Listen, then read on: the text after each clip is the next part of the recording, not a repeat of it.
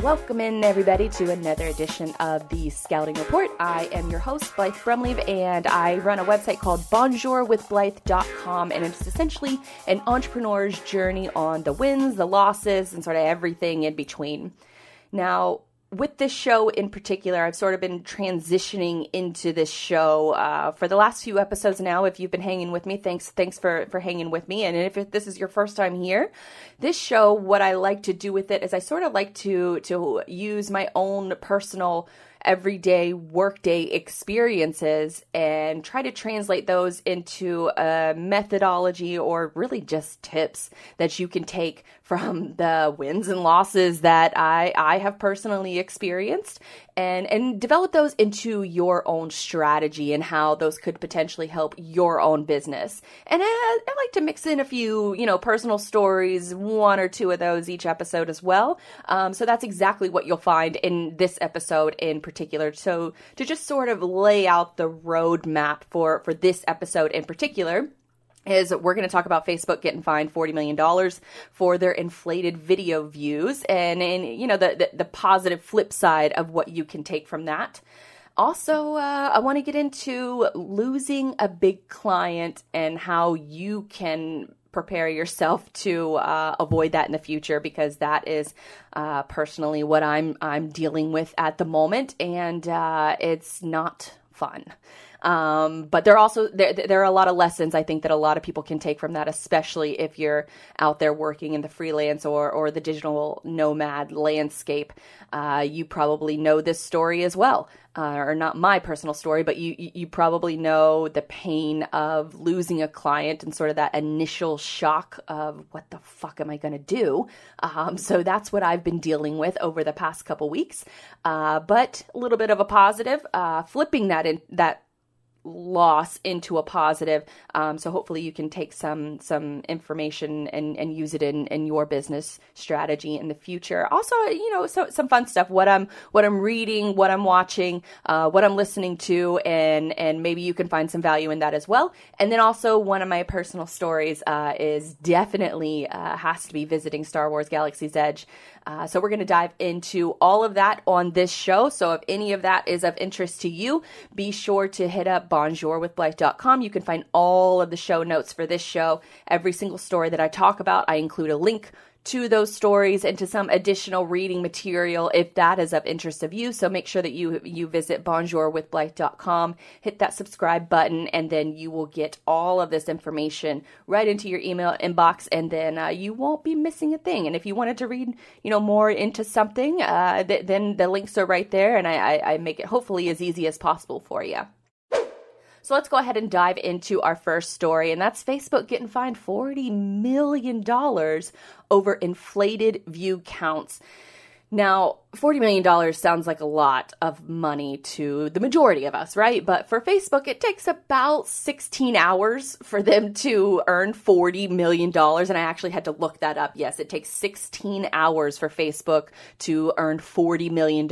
They earned 22 billion in profits last year. So this fine that while significant to the majority of us whenever you hear that number initially, it's a drop in the it maybe is a drop in the bucket uh, to, to, Facebook's uh, team. But to to sort of back up and explain why they were fined this this amount of money, this drop in the bucket. So, Facebook, for a while ago, and especially if you're familiar in the digital marketing landscape, then you probably heard of the phrase pivot to video. And I'm using air quotes here. And that pivot to video happened probably predominantly in, in 2016 and 2017, where you saw a, a massive influx of brands moving their video strategy. You know, video's the wave, and, and that's where we got to go. We got to put all of our money into video. And while video is extremely important, I'm actually recording uh, you know, a YouTube video in conjunction with this audio first podcast, but video is huge for search engine rankings. Um, it's huge for viewer engagement. Uh, so I like to, to, to push video a lot, but in this relative to this story, you had entire companies, entire media companies moving all of their video strategy to Facebook, where they were creating content specifically for Facebook. Facebook invited a lot of media companies, invited a lot of brands to come on their platform and to make content exclusively for Facebook. And they were promised a lot of things. Uh, they, they not necessarily exclusivity, but they were promised uh, prominence within the timeline, within the, the, the, feed, the algorithm of, of when you're producing content. And whenever, and I'm sure for anybody out there who's ever posted a video to Facebook, uploaded directly to the platform, because that's the difference, not just posting a link from a video, but uploading a video directly to Facebook, or perhaps you've done some live streams you may have noticed that wow i am getting a ton of views on this and and it, it happened to me personally but facebook has was essentially caught with their hand in the cookie jar because they were inflating those video numbers by as much as 900% 900% and when you have that pivot to video strategy, you have a, a, a couple brands, uh, not a couple, but a lot of brands that built entire media departments around those inflated numbers. So there was uh, when this when this judgment came down I think it was last week, you had a lot of executives uh, in charge of content for major media publishers. We're talking Vox Media, College Humor, which no longer exists largely in part because of this. This you know they they, they put a lot of their budget into video, and we have an instance where these executives are shining a light on their initial video views and then come to find out those video views were false. And the way that they were falsified is because if you're scrolling through your timeline and you happen to see a video, the audio doesn't have to be on. You don't have to actually click on the video. You don't have to engage with it, but simply from scrolling through your timeline. And if you happen to stop for three seconds, then that counted as a view.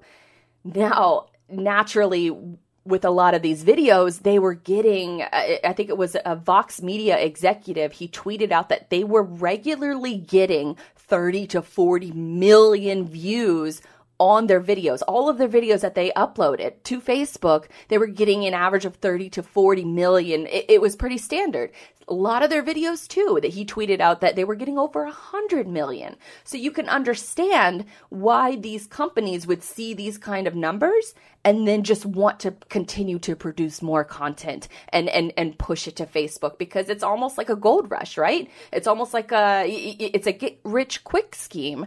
And so for a lot of these brands, I think it was uh, Mic in particular, MIC, uh, that company largely created an entire video department devoted all of these cash all of this budget to pivoting to video and putting it exclusively on Facebook. And it's largely why they went out of business. And it's largely why, you know, Vox Media uh, has struggled as they have. They, they've, I think they've recovered better than, than most companies, but, but College Humor, they, there was one of the uh, content creators because that's more of like a you know a, a, comedy driven brand so college humor had a great thread on this too on twitter where they talked about how they had great traffic coming to their website and when the pivot to video strategy started they started putting their videos directly on facebook and their website traffic plummeted and so you it, it's a dangerous precedent that Facebook set, and it put a lot of companies in in peril. Some of these companies went out of business specifically because they pivoted to video, and specifically because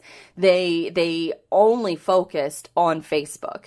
And now they're i mean they're getting fined 40 million dollars but like i said they, they they i think most i think it's fair to say that most of us know that facebook doesn't really have a moral compass when it comes to who they're going to take money from or who how they're going to get fined and and this was uh, largely attention driven they facebook wants more people on their platform and they they want them to stay there. They don't want them to leave uh, I think that's why you you, you see a, a, that's I don't think I know. This is why you see a discrepancy of of uh, the engagement whenever you post a photo to Facebook, just a photo. You'll see significantly more engagement with a photo than if you say here's you know a link to one of my YouTube videos or here's a link to my website it's going to dramatically decrease when you're taking a link that sends traffic away from Facebook. So a lot of these companies they invested a lot of time, a lot of money, and and now a lot of them are out of business essentially because of it.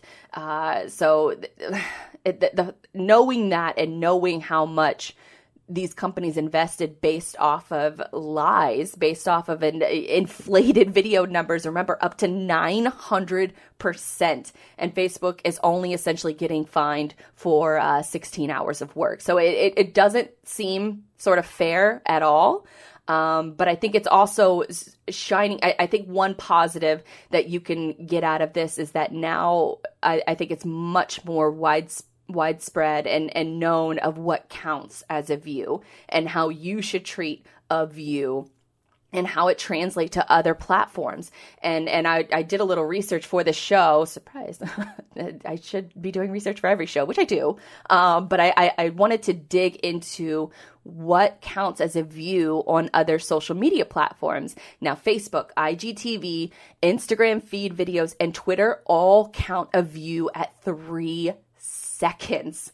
And the audio doesn't even have to be turned on. Now, as somebody who is, I, I, I don't want to say skeptical, but I go through sort of a, a love hate relationship with social media.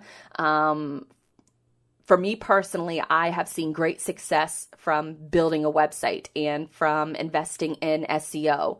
Social media is is one of those things where you have to go where the people are. And and when you hear numbers like that, it's incredibly frustrating because you do spend as a marketer or as an entrepreneur, um, anyone that's trying to get the word out about their business or about what they offer it, it's incredibly difficult because you're fighting for attention. And when you, it feels like you're getting a significant amount of more attention on one platform than another, it can be very easy to say, well, I'm just going to put all my eggs in, in this basket. Uh, and, and that is exactly what you should not do. Um, diversification, diversification, diversification. That is what you should be doing no matter what kind of business you're in.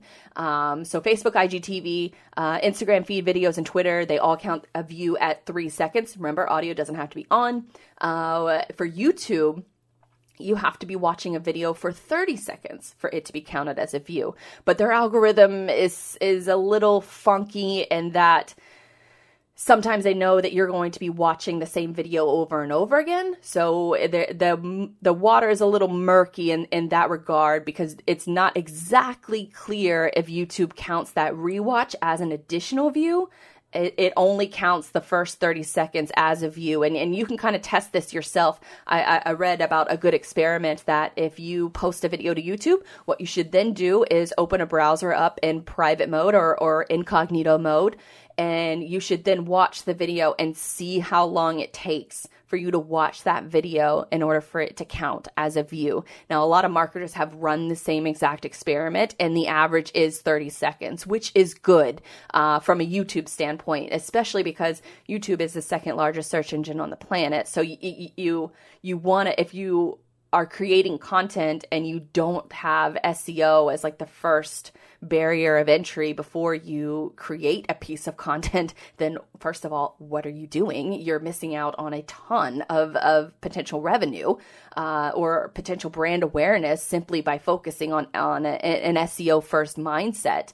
Uh, but for YouTube in particular to have a view count as 30 seconds shows as as intent from a visitor to to figure out what you got going on and if you're either going to be entertaining or inspiring or if you're going to be solving a problem that that user has. One encouraging note that I did find, and I literally found it, you know, probably 10 minutes before I hit record uh, because I couldn't find any numbers anywhere about TikTok. And TikTok has sort of taken the world by storm over these last few months. And, and I was watching a really great video uh, from Gary Vee, Gary Vaynerchuk. And if you listen to the show, you know I'm a huge fan of Gary Vaynerchuk. But he says that with TikTok in particular, while everybody else is, or while most adults, it is very, right now, it is a, a younger demographic demographic for TikTok, but for their video clips, 15 seconds. You have to uh, watch the entire clip for it to count as a view. And Gary Vaynerchuk has been big about jumping on with apps like these that that sort of rise really quickly to the top rankings of app stores jumping on board with those apps very quickly and adopting it, not sitting around debating whether or not you should get on those platforms, but figure out figuring out how to tell your story on a new platform that's hungry for content creators. Now, if you remember the early days of Instagram or the early days of Twitter, um, even email marketing, uh, there was th- this insane engagement rate that started when when those products were first adopted, and that's what we're seeing now with TikTok. Is is they're hungry for creators and they're hungry for people creating content directly on their platform. So if if you're somebody that's been sort of wavering on, you know, do I jump in on on TikTok or not? Uh, I really doing research for this video or for this podcast. That was something that really stood out to me. That said, okay, well, I now need to make a TikTok and I need to figure out how to tell my brand story on that platform because. You, are in the words of Gary Vee you're you're campaigning for attention. And if the attention is going into certain platforms that's where you need to be. And if you can seize a gold rush of opportunity like with TikTok where they're looking for content creators then you can grow a lot more quickly on a platform like that versus Instagram. If you were just to start a new Instagram today you are in a very very crowded market. You are a small fish in a big pond whereas you know a platform like TikTok or any other social media platform that comes along in the future you can you have the chance for early adoption to be that big fish in a little pond.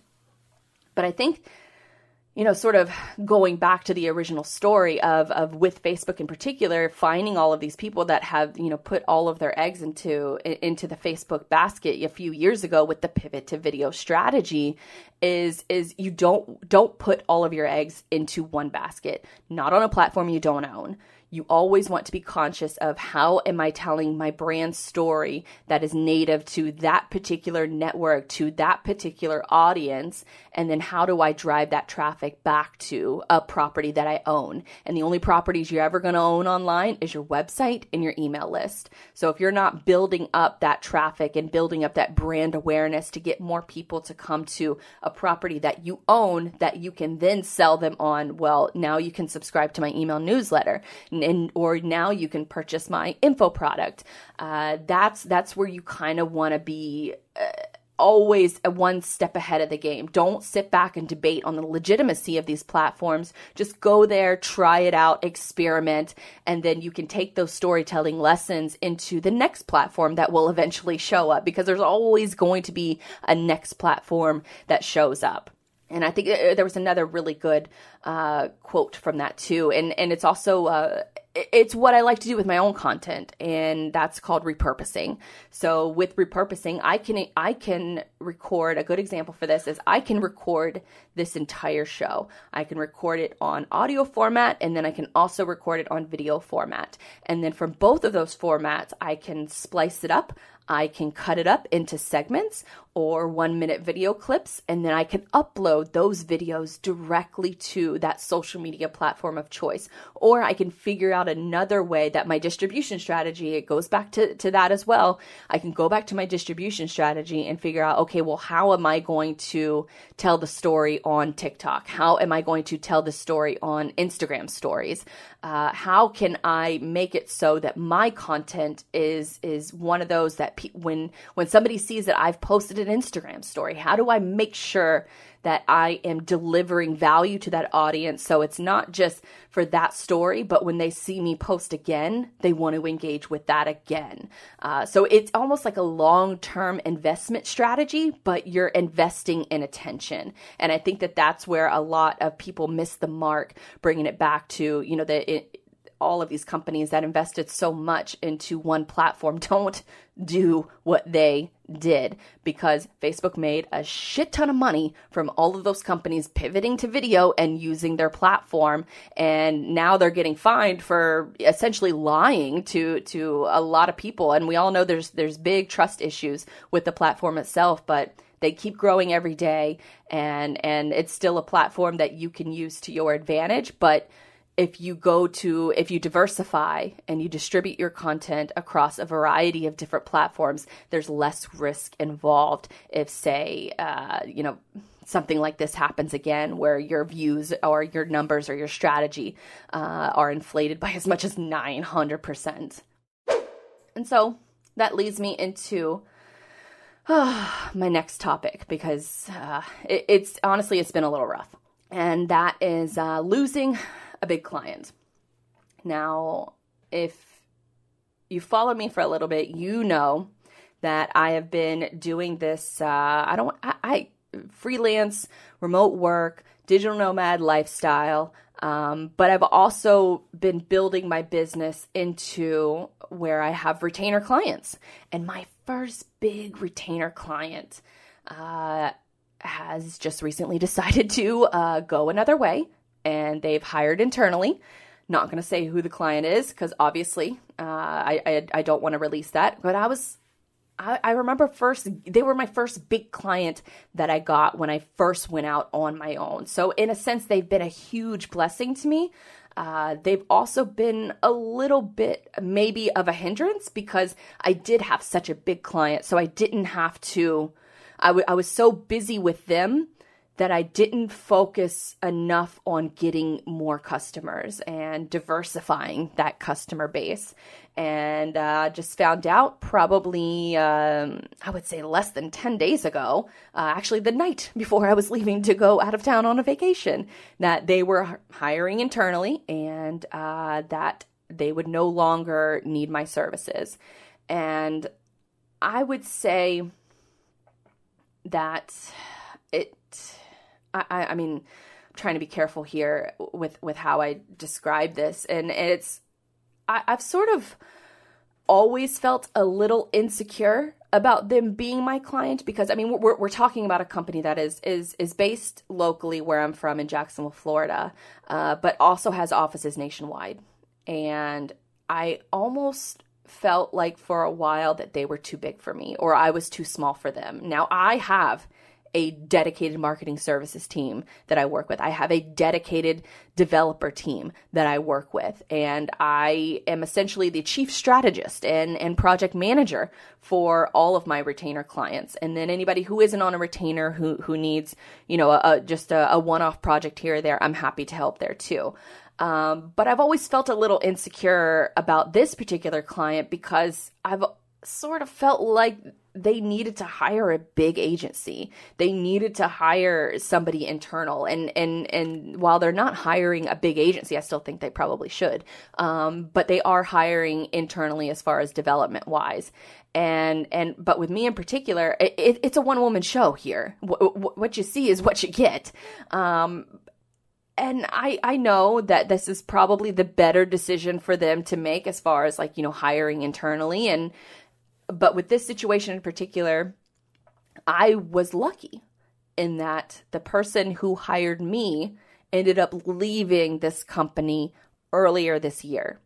And so when I knew that she was leaving, I said to myself, it was more my reality check earlier in the year. And I said, I got to diversify my client base. I can't risk losing one client and then that put me out of business because if this company would have decided to go in another direction earlier in the year, I probably would be out of business right now. Um, but they did cho- choose to stick with me through their hiring process and through hiring, you know, a, a, a new uh, marketing manager and and stuck within that new marketing manager did stick with me for quite some time. Um, but anytime new leadership comes in within a company, there there's going to be uh, th- there's going to be some changes. And, and I completely understand that because as somebody in a leadership role, you kind of want to bring in your own people, right? Like you, you have a certain way that you like doing them, right or wrong.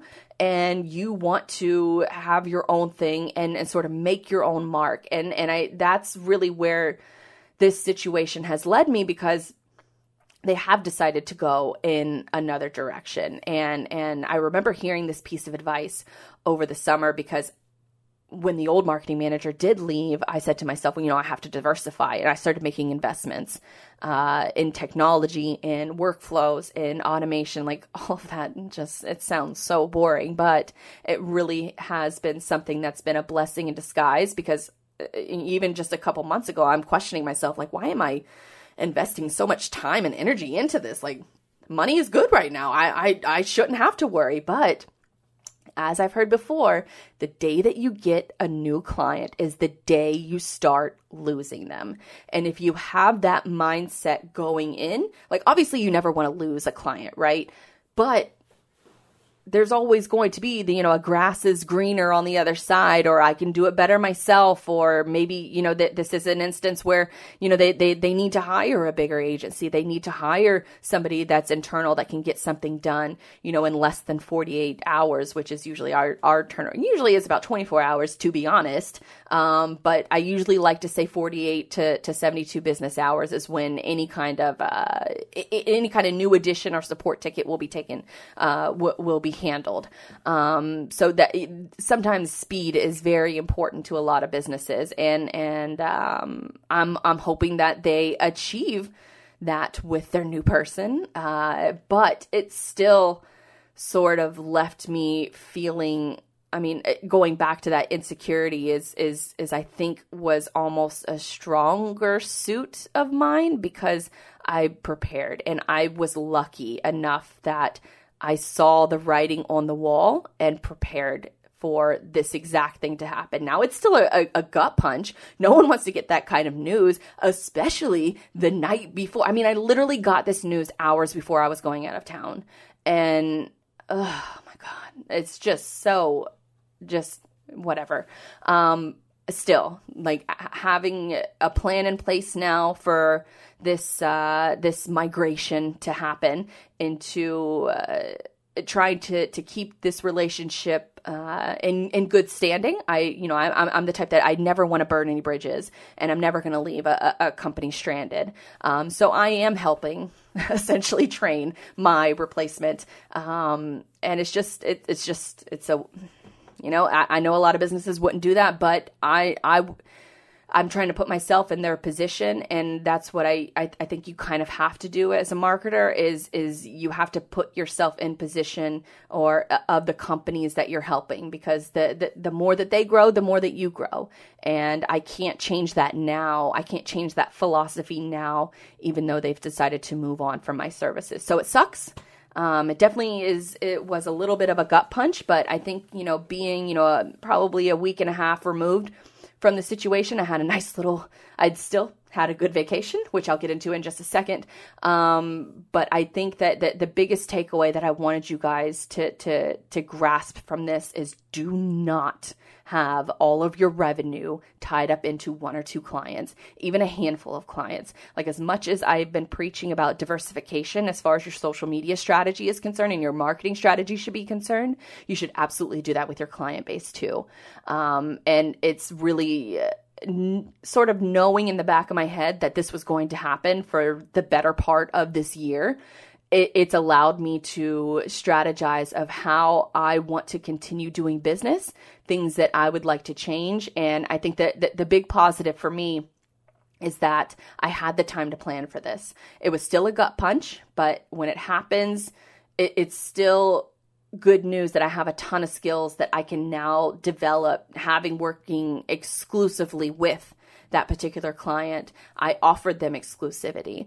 But now that I have all of that knowledge that I gained from working exclusively with that big company, I can now take that experience and apply it to other companies, helping out other companies within that industry, and, and especially on the product side of things, um, which has been in the works for a little while, and and especially when it comes to to running your own business, um, especially for a, a, service business, I think it's also very very important that you diversify your income streams too, and and developing more on the product side of things where I can not feel, I guess, as guilty about working with other essentially competitors of, of my clients. I don't have to feel as guilty in that regard because I'm developing products and solutions that are uh, that are for the industry. It's it's not for one customer. It's not for one client. It's for this industry. So, oh yeah, that was um that it, it, I, think I've said it five times now, but the, yeah, the, the the gut punch was real. But the good news there's always a little bit of good news in this is that uh, the day after I wanted and needed this vacation. The entrepreneurial work obsessed person in me, I took my computer with me on vacation, but I ended up promising myself I'm not going to open my computer once unless it's an emergency. And I kept that promise because I wanted that break. I needed that break. And without it, I don't know that I would have this now, this clarity to move forward with sort of a, a reignited passion for the work and the lifestyle that I want to live as an entrepreneur, as a freelancer, as a digital nomad. This is, this is the, the, the, the clarity uh, of what I needed to move forward, which, which sort of leads me to my next point, and that's Galaxy's Edge is the motherfucking shit. Let me tell you, because first, let's back up a little bit. For those who don't know, I'm a huge Star Wars fan, and uh, earlier this week, uh, we had a new trailer, the final trailer for the final movie of a decades long saga being released during Monday Night Football on Carrie Fisher's birthday. Like it was, I mean, the Monday Night Football game was shit.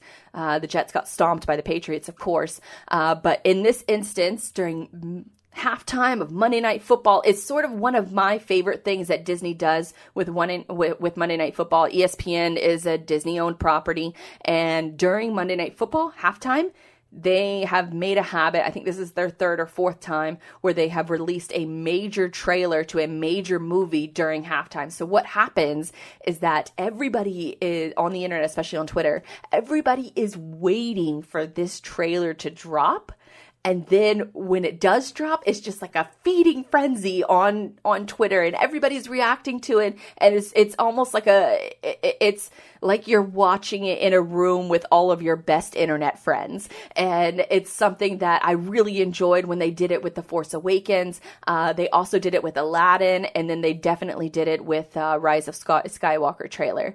Um, so that was super exciting. And that was just a few days after I got back from visiting Disney World's new land in Hollywood Studios called Galaxy's Edge. And it's a land dedicated to Star Wars.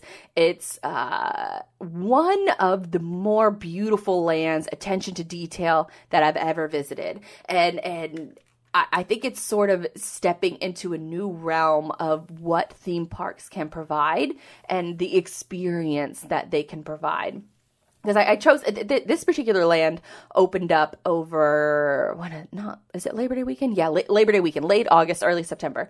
Um, so it opened up over Labor Day weekend, and I didn't want to go during that. I'm a Disney annual pass holder, and I didn't want to go that weekend because in my brain, like Star Wars is an insane property, like it's insanely popular. So I don't want to show up on opening weekend. I, I want to be able to enjoy the experience. I want to be able to get on a ride without waiting four hours to do it because I, I absolutely refuse to to wait longer than really an hour for any ride. Uh, most of the time, I'm so spoiled with fast passes and, and scheduling those fast passes out that if it takes longer than 30 minutes to wait for a ride, I'm out. I am not doing it. Um, so with this land in particular, I chose these dates well in advance. I started planning this trip probably in around May when most of the, the, the big news dropped of the exact dates that Galaxy's Edge was opening. And so I said, okay, well, let's go in the middle. My boyfriend and I, I was, I, I plan the Disney trips when it when it comes to our trips, um, because I know that Disney app inside and out, and I can schedule everything to where it's a it's a good day for for both of us to deal with the crowds or to avoid the crowds and to also get the best least uh, stress free experience as possible and so i chose mid-october I chose also the middle of the week because I didn't want to go on the weekend.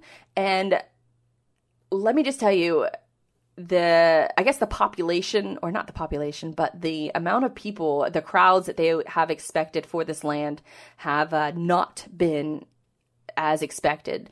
Uh, to to sort of compare another area to another park, uh, Pandora within Animal Kingdom, you're still seeing hours long wait time for Flight of Passage, which is their premier ride in Pandora. It is probably the best ride that I have ever been on in my life. Um, so if you've never ridden it and you have an opportunity where you live close to Animal Kingdom or you live close to the Disney World properties, I highly, highly recommend. It is a life changing ride, and you're still seeing hours long wait time. And and I think when they first opened that ride, it was six hours was the wait time for that line. And i who is waiting that long in line for these things? I will never know. Um, but to to compare to galaxy's edge their signature ride for right now is smuggler's run is the millennium falcon ride and of course, like me being a huge Star Wars fan, a even bigger Harrison Ford fan, um, I just cosplayed as Han Solo, for God's sakes, um, that you can find on, on guysgirl.com, one of my other websites.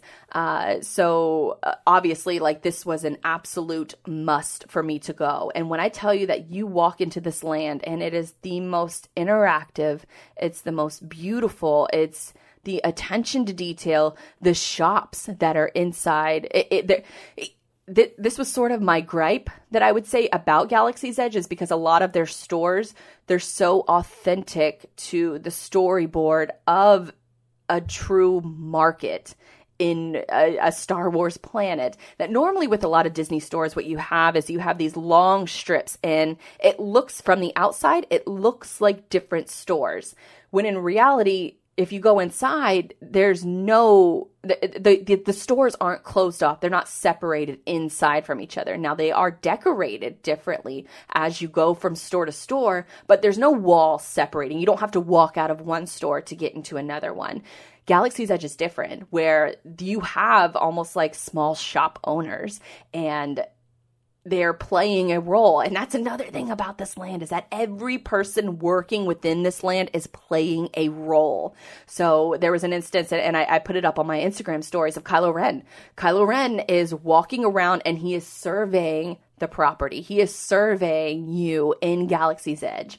And uh, it, or yeah, Galaxy's Edge. And and he walked up to me as I'm filming him and he's talking to a couple different stormtroopers and he's saying I want surveillance on this woman. I want to know where she's sending this video feed. Uh, and he's in total character. There were other people that are bartenders at Oga's Cantina are in character the entire time. There, there's one of the drinks that they serve inside Oga's Cantina, which is an alcoholic not, not an alcoholic bar, but they serve alcoholic drinks inside Oga's and the, one of the guys that was standing next to me at the bar, he asked the bartender, uh, he was like, well, what's with the dry ice drink? And the bartender's like, what's dry ice?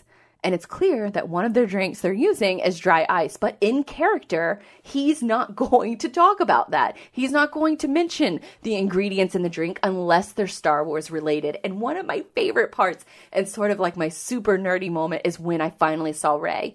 And Rey is essentially her story for Batuu because this is the the land of where Galaxy's Edge take, takes place or the planet that that Galaxy's Edge takes place is is on Batuu and essentially Rey is surveying the landscape and getting intel.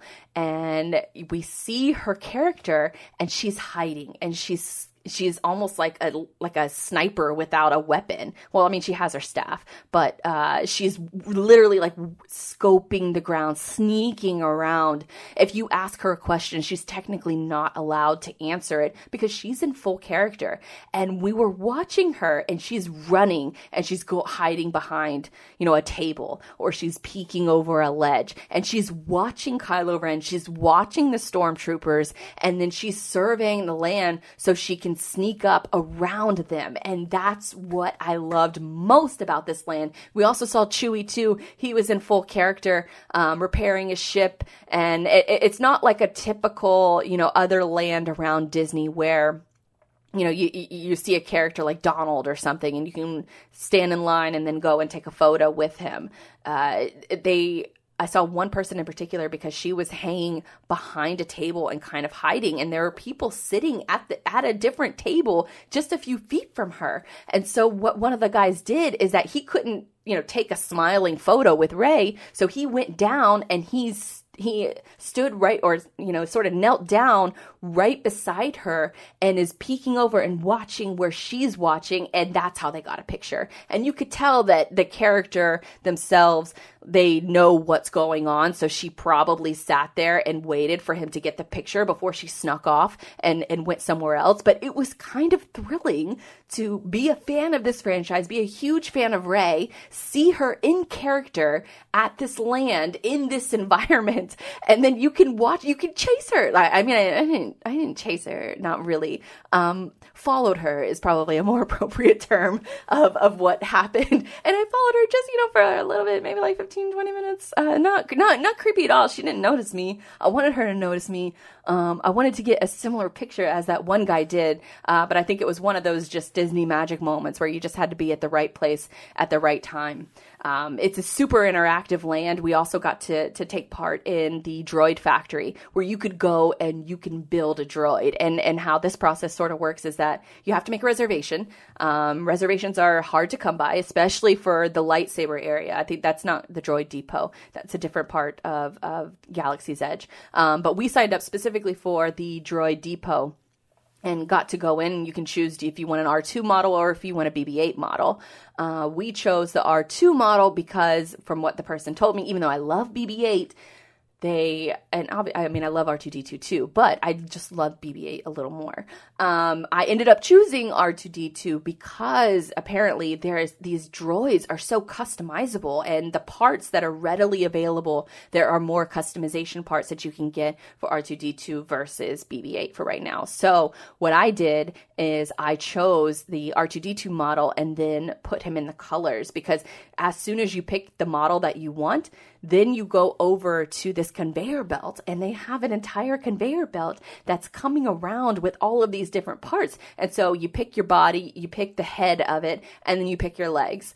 And they have all of these different color combinations purple and red and black and white and orange. And I picked a lot of, um, my main color scheme was orange and black. So I picked that, you know, to sort of model after, you know, BB 8. He looks like R2D2, but um, I'm calling him BB2.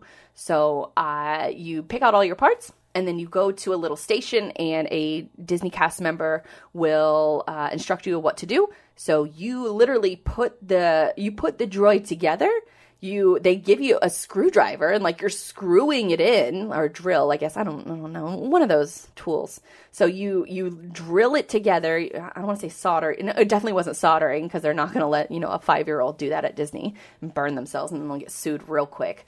Um, but it was like a drill or whatever so you put that together picked out a couple different accessories and then after you're done putting the droid together then you put it in like this activation chamber. And then after the activation chamber they put in a little computer chip and it's called a personality chip. And you can buy different personality chips to put into your droid so it interacts in like fun and different ways. And the best part is that you get well there's two best parts. So the one best part is that you get a remote control and you drive it around like a little remote control car. And so you have your own droid that you can use a remote control with. And then after that, the the employee told us that they do interact with the land as well and so she chose to keep the droid on for me and put it in a little box and not a little box it's actually a big ass box. So if you do go to the droid depot to get this done make sure you go later in the day because otherwise you're going to be carrying this big ass box all day long and that shit is not fun um, for all day. I was even getting a little tired of it uh, after you know just a couple hours. But while my little bb2 was in the box, you could hear him like making his noises and moving around inside the box because he's interacting with Galaxy's Edge, the land. So that was that was really really fun. Uh, it was uh, I would absolutely definitely go to Galaxy's Edge again, especially when their premiere ride, which is also the rumors of of why you know attendance has been sort of not as much as Disney expected for the land is their ride Rise of the Resistance, which is supposed to be a game changer as far as uh, rides are concerned, especially for for that area of the park. And and if if my experience within that part of Hollywood Studios is any indication that this ride, Rise of the Resistance, that opens up in December, then it should be a game changer as far as rides are concerned. And, and it might be one of those uh, rides that does end up being like Flight of Passage and, and Pandora, and it's going to be a six hour long wait. But if you plan your trip, you know, appropriately using Disney gives you so many opportunities to, to plan your trip effectively where you don't have to wait in six hour long rides or six hour long wait times. Um, you probably would barely have to wait for, you know, an hour or, you know, 15, 20 minutes is usually the most wait time that, you, that you'll have with a fast pass. But also going on during that time too was Epcot Food and Wine Festival, which is fantastic. And if you've never had an opportunity to go to their Food and Wine Festival, it's so much fun. So many different countries are represented there.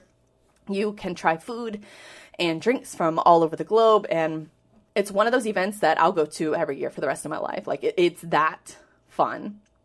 So Epcot Food and Wine Festival, Galaxy's Edge, obviously were a ton of fun. And then when we got back in town, my boyfriend kind of like sat me down and after this trip, and he's like, you know, I think I'm okay with uh, going to Disney only uh, once a year. And we're both annual pass holders. We haven't been to Disney World since February. So for me, I had this just sort of look of betrayal on my face, like, what the fuck are you talking about?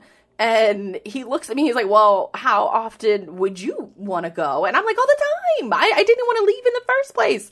And, and it's. It, it's sort of funny to like look back on now because at the time I was just low key like insulted. Like, how could you tell me you're only to go once a year? Are you out of your mind? Like, we're going probably. Hmm. We're probably going to go again before the end of the year because uh, I definitely want to ride that ride of resistance or rise of resistance ride. Um, but Disney World is just that place for me. It's it's the best chefs on the planet, the best customer service in the world. It's the attention to detail, not just with Galaxy's Edge, but with every other. Disney is always trying to push the boundaries as far as the experience is concerned. And and for me, for a long time, especially during like my struggle city times, eh, I always said, you know, I'll, I'll know that I've made it when I can afford Jaguar season tickets and a Disney annual pass, and I can afford them both at the same time. And when I got to that mark about a year ago, th- that's something that I never want to lose. And it, it, was almost like the pinnacle of, you know, I'll, I'll, know that I've made it if I can get these two things. And I, I have those two things, and I'm, I'm, I'm very fortunate to say that I, I, I can budget for you know a couple Disney trips a year, um, but it, it's it's like a drug that I need a regular fix for, and it's it's damn near a full on process to get me to leave because on the last day it's just i'm i'm very sad. I'm i'm taking my time packing. Um, i always want to go to you know the the hotel resort bar or their pool and just you know let's just have one more drink. And then when it's time to pack up the car it's let's just go to disney springs just for a little bit. And then we go there and then ultimately that's when i'm i know that it's time to actually go. It's like the little kid inside of me just comes out and and um, I get just you know this little pouty lip the whole time and and it's it's not fun to leave the happiest place on earth. And every time i leave i always just think about the time how much fun it's going to be to come back. And it, it's just it, it's that place for me. And i know a lot of a lot of people probably don't understand and you probably maybe have already clicked off of this podcast because you've heard enough of star wars and galaxy's edge talk. But now is probably a good time to get back into more of that marketing news that you're probably listening to this podcast for to begin with. Um, and and now i want to get into sort of the the latter part of the show show where I talk about what I'm reading, what I'm watching, and sort of insight that you can take from that experience or not experience. What am I even talking? See, I'm I'm still in like the Galaxy's Edge brain right now. Um, but as far as like what I'm reading and watching, this is all content that I have digested post vacation. So I think that you will hopefully you will find it insightful as well considering that we're listening to a podcast right now, uh, I wanted to share a couple factoids of a Twitter thread that I will put in the show notes so you can get the full grasp of it. But Barstool CEO Erika Nardini, uh, she was sharing some of her insight on podcast media and advertising metrics, and she had a really great Twitter thread. I think it was like 11 tweets long of of just basically like breaking down the importance of when you're creating content, create that content for your audience. You, if you don't have that intimate relationship with them, you're never going to be able to monetize in a way that's super long lasting. And, and the reason that she was saying this is because she was speaking at uh, the Interactive Advertising Bureau's podcast Up Front and she basically what what sort of resonated with me and and after you know to, to give a little background and for those who don't know uh, regularly every quarter here in Jacksonville we host podcaster meetups. And the one of the top questions that we get asked at every single meetup is how do I make money? And some of these people haven't even launched their uh, a show yet but they're already concerned about how they're going to make money and that is the exact opposite of what you should be thinking. And what what Erika sort of nailed down and, and and why you know the barstool part all of their podcasts within their platform have been so successful is because the host and the audience have developed that intimate relationship well before they ever started selling to them. And if that relationship doesn't exist that intimacy between you and your audience you're never going to make a dime and i think that that can that that goes to say for a lot of content that's created online but specifically for podcasts because podcasts feel like you're inviting someone into your home to sit at the dinner table to have a discussion. Uh, podcasts just have that intimacy where you can and, and it's also non-disruptive, right? So you can do the laundry, you can cook dinner, you can do all of these things and listen to a podcast. You don't have to unlike video, unlike you know reading or anything like that you have to ignore everything else and pay attention to that medium. With podcasts, it's completely different. Like you can listen to a podcast and not have any distractions at all, or you can keep going with your daily life. You can, you know, put on a, a, a podcast before you, uh, you know, drive into work or before you really get your workday started. Uh, so, so podcasting and the growth of podcasting um, continues to, to ever evolve. There's also new data showing that more women are listening to podcasts, evening that gap and making it more lucrative for those advertising dollars, which is expected to grow by 17% in 2020. So as Erika highlights, people want to feel like they're having a conversation with someone. And so if you have that intimate relationship with your audience, then the money will come. You just don't worry about it at first. Like with this show, I'm not making a dime off of this show, but I know that it's an investment in in the future of my brand as a whole as an entrepreneur as a business owner as as someone who's navigating this landscape. You know hopefully I can be that that that voice and and that uh, you can relate to the same struggles that I have. At least that that that's really you know what my goal is with that. So it's just know that that focusing on your content first will have monetization opportunities in the future. So if you want to read that Twitter thread, like I said, it, it's 11 tweets long. I didn't want to just, you know, just read a bunch of tweets during this, this show. So I'll put a link to the rest of that thread in the show notes. So be sure to check that out. Next up that I want to, to sort of shine a light on is how to spot fake news. We talked about Facebook earlier in the show. So this, uh, th- this feels like a good time to mention that there, I mean, unless you've been living under a rock, you know that we're going to have an, another election in 2020. And just as uh, not just specifically election related, but just uh, general news related, is becoming increasingly difficult to spot fake news, especially when you're the type of user that only reads headlines. And what uh, one of the a, a, local woman here, Emily Drums, who is fantastic. She's a reporter for the Florida Times Union, and I believe she's also president of the Florida Journalists. I'm blanking on the official name, but she's president of a group that represents journalists within the state of Florida. And in order to combat fake news, they have actually trademarked the phrase fake news. So anytime the president or uh, other uh, other entities try to use the term fake news, what they can do is they can hit them with a cease and desist. You can check out their website, fakenewstm.com. And I just think it's really great. I think it's really great that people have seen a problem within media consumption, within uh, the, the news industry of, of spreading propaganda and, and falsified news and having a solution to it instead of just continuously bitching online about it. Like people are obviously still going to bitch online about fake news, uh, but this way you can't have a situation where like the president can use that phrase and, and call out a media organization and say that they're fake news when they're telling the truth. And and another method of how I've used to sort of combat fake news and, and, and more, I don't want to say necessarily fake news, but just to, to find the sites that are trustworthy, that have a good rep- representation uh, or reputation, uh, is a Chromecast add on. So if you use Chromecast, the browser, then you should absolutely go and download this add on. It's called NewsGuard. And I first heard about them on the DigiDay podcast.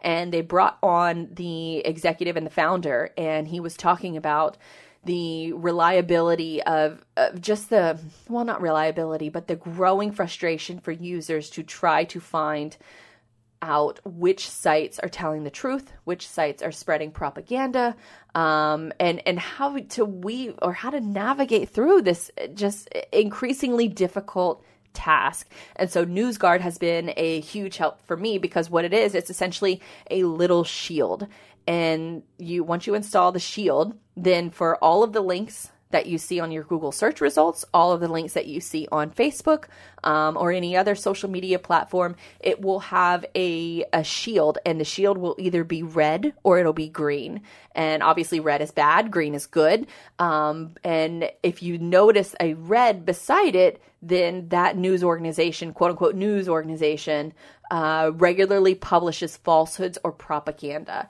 And they also have a team of human, a human team, not just bots, because that's the problem with a lot of these social media networks is that they have, uh, it, it's all automated and, and it's all driven by bots over what what news can be published and what can't.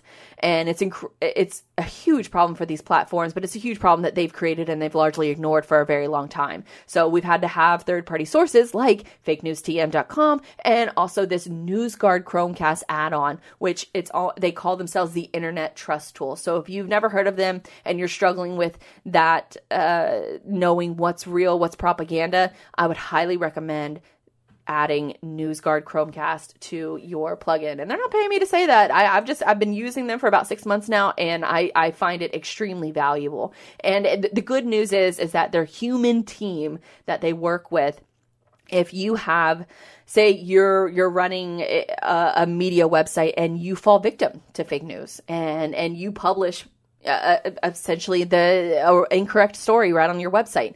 Um, and maybe it's happened to you a handful of times. Um, maybe you should practice, you know, good editorial structure, but uh, that's for another day. But they have NewsGuard with this Chromecast add on. They have methods. They also have a website too. So they have a method for publishers to get back in the green. So you can go from green to red and you can and you can also do it vice versa. So they have a plan to say you know, it, even if you are, even if you have a red shield next to your website or next to your link, there is a clear path to get that to a more trustworthy score if, if it matters to you and your company.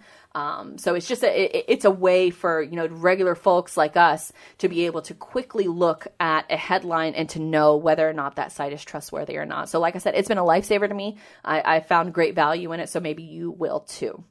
And the last thing I want to mention as far as what I've been watching is is something I never really thought I would say because I'm not really a fan of the big news networks. I think they're all pretty crummy. I think they all sort of follow the same business practices, just fake outrage and and just playing on people's emotions. Um, but one company that has really, really surprised me, especially in the YouTube game, is CNB, CNBC, because they have been pumping out some killer business videos. And if you are a business junkie like I am, maybe you want to know, maybe you don't necessarily want to know like the, what the market is doing every day, because that's kind of a snooze fest. Um, but you want to know a, a, little bit of background on a business. And one particular video that I just saw earlier this week, I'm somebody who works in logistics and transportation, and they did a video on the business of Amazon returns. And I thought it was so fascinating because they talk about how inefficient return logistics costs everyone the people, business, the environment. It's a huge problem. There are huge, there are warehouses all across this country that are dedicated just to holding returns. That these companies can't do anything with this product and they're holding just returns. Or they're having mass liquidation sales. And remember this is independent of Amazon. So you may have bought this item from Amazon and Amazon decides to return it but they they can't resell it.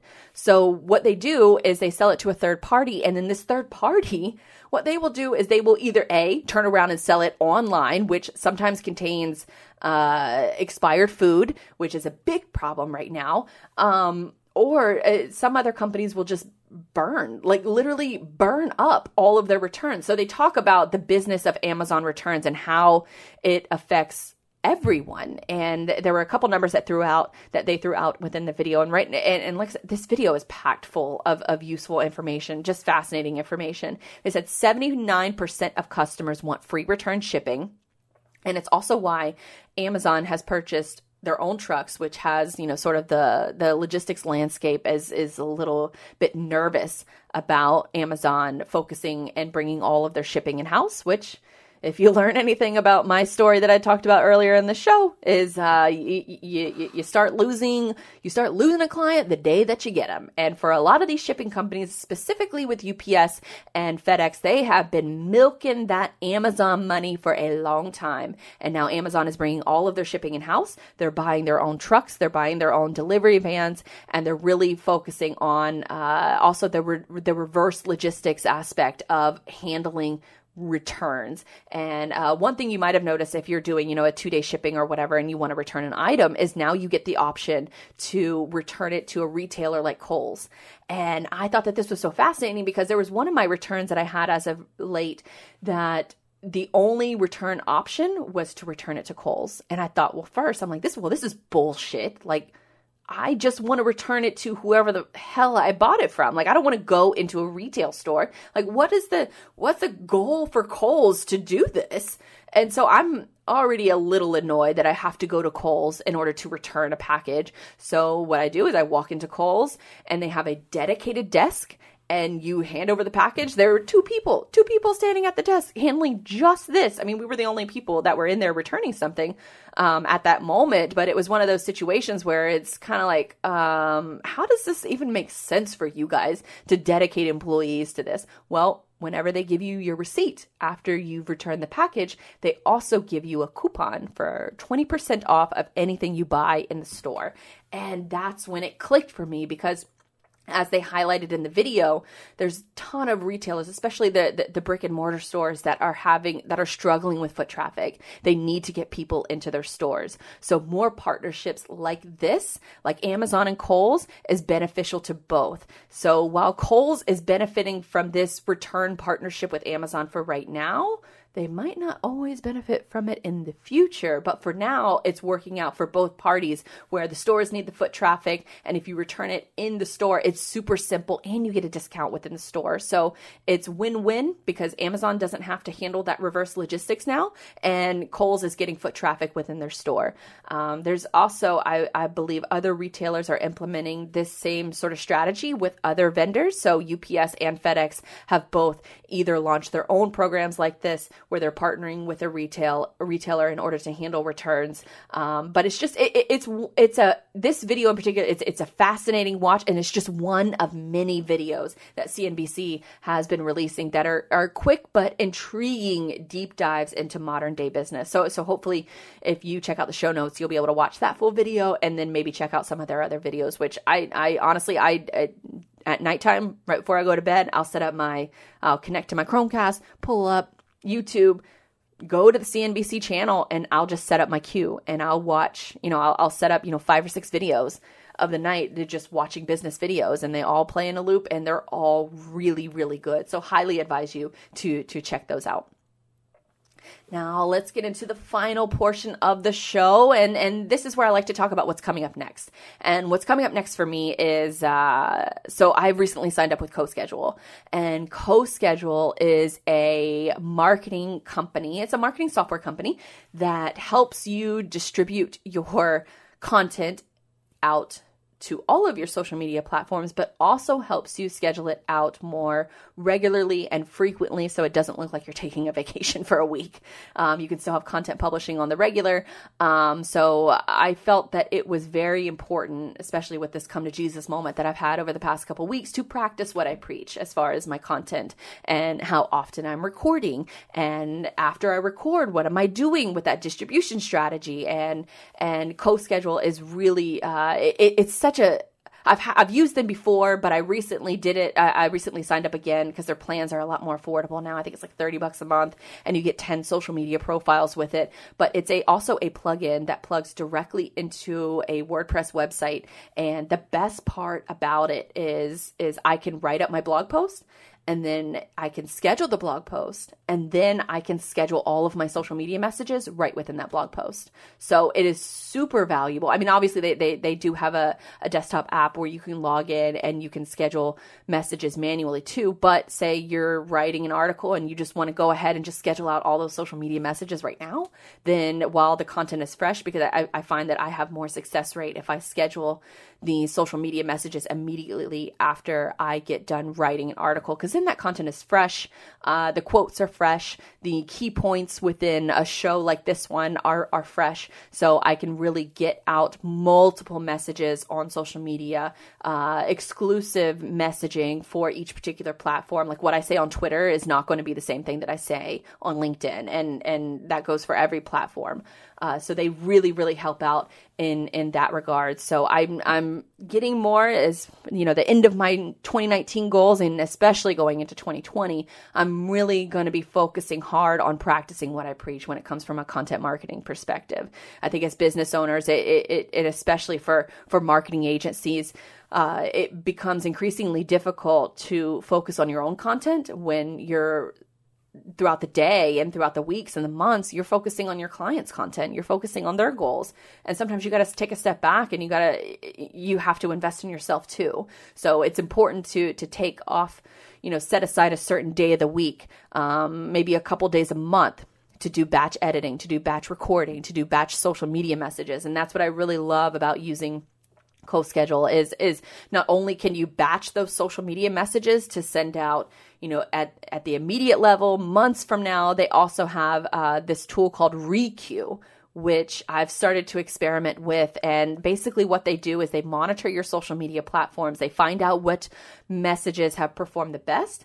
And then what you can do is you can add those to your requeue. So then that way it will share that message, that evergreen content is hopefully what you're sharing. You can share that evergreen content uh, several times over the course of months and weeks. So it's not like you're flooding your audience with a bunch of messaging um, that doesn't matter to them at that time. You're, you're hopefully sharing those messages that have already resonated with your audience and you're sharing them on a regular basis because if they're resonating with a small portion of your audience, then the rest of the portion, you know, the 85 to 90% of people that didn't see that original message, they're going to come back and they're going to see that message and it will has a greater likelihood that it will resonate with them as well.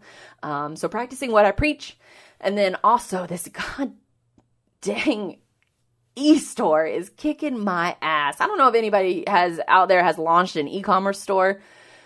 Whew, but it has been a challenge and uh, but the light is at the end of the tunnel because hopefully by November 1st, we will have a fully fledged e store that launches on digitaldispatch.io. That is my uh, logistics and transportation website. I help build website strategy, marketing strategy, um, custom development, uh, project managers, it, it, essentially anything that's digital media related, I can help you with if, if you're in the trucking and transportation logistics space.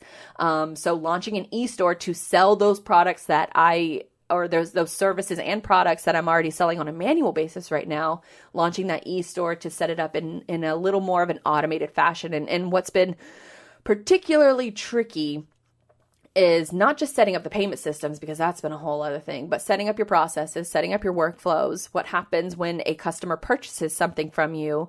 Um, is it subscription based? Is it a one time fee? Um, can you have both of those items in a shopping cart at once? Um, what does the contract look like? What do the terms and conditions look like? There's all of these little nuances that you don't really know about until you're just elbows deep. So um, that is is the light. Like I said, the light is at the end of the tunnel. Looks like we're gonna hit that you know knock on wood November first deadline to get it launched to the public. Right now, it's still in a soft launch for my current clients and current customers. Um, but uh, despite the wrench of a big client leaving in the middle of while I'm working on this e-store, uh, this looks like it's going to be very good, not only for, for my business, but for my clients and, and, and making that onboarding uh, uh, more automated, but also personal, still keeping it personalized, um, but automating those workflows based off of what's been purchased. Um, so that doesn't even include, you know, getting leads through the door and having conversations with leads and, and getting them, uh, you know, to trust you enough to purchase from you, especially with a, a decision as as big as a website purchase. Um, but that's what I'm hoping to do with content like this is to develop that trust factor so that it has that opportunity to to generate leads for someone to go to my website digitaldispatch.io and to be able to know that hey i'm i'm going to make this purchase right now and i know she's going to take care of me. Um, so that was the big goal with this e-commerce site um, that i'm hoping i already you know i have like phase two and phase three plans for it already just because like once the wheels start are, are what, what, what i don't even know what i'm trying to say here but once the the it starts to click for me that's when the ideas start start spewing in. So that is um, that hopefully is going to be a big win very soon. So hopefully you gathered some insight or I, an insight or two, or maybe you found my Star Wars story entertaining. But that is it for this week's show. Thank you to everyone for listening. Remember to hit up bonjourwithblythe.com to see all of the show notes for every single episode that we drop. I put them all in a nice, pretty formatted format. And also, there's a page on Bonjour with Blythe for you to submit your own questions. I want to hear from you. What are you struggling with? What are your marketing goals? What are your marketing questions? Or even your digital media questions, website, SEO, growth marketing, podcasting, YouTubing, whatever the hell it is. I want to help you. And it's free of charge. All you have to do, bonjourwithblythe.com. There is a question and answer page, not question and answer page. There's a question page where you can submit your information and I will answer questions live on this show. So uh, hopefully you uh, hit that up and whenever you do visit the website, be sure to hit that subscribe option on your platform of choice. Like I said, podcasts, YouTube, social media, all the good stuff, even email newsletter. It's all on bonjourwithblythe.com. Um, so you'll be notified when new shows drop. But until next time, my name is Blythe, and I appreciate your time and attention. Hopefully, you found some value in this. Thank you.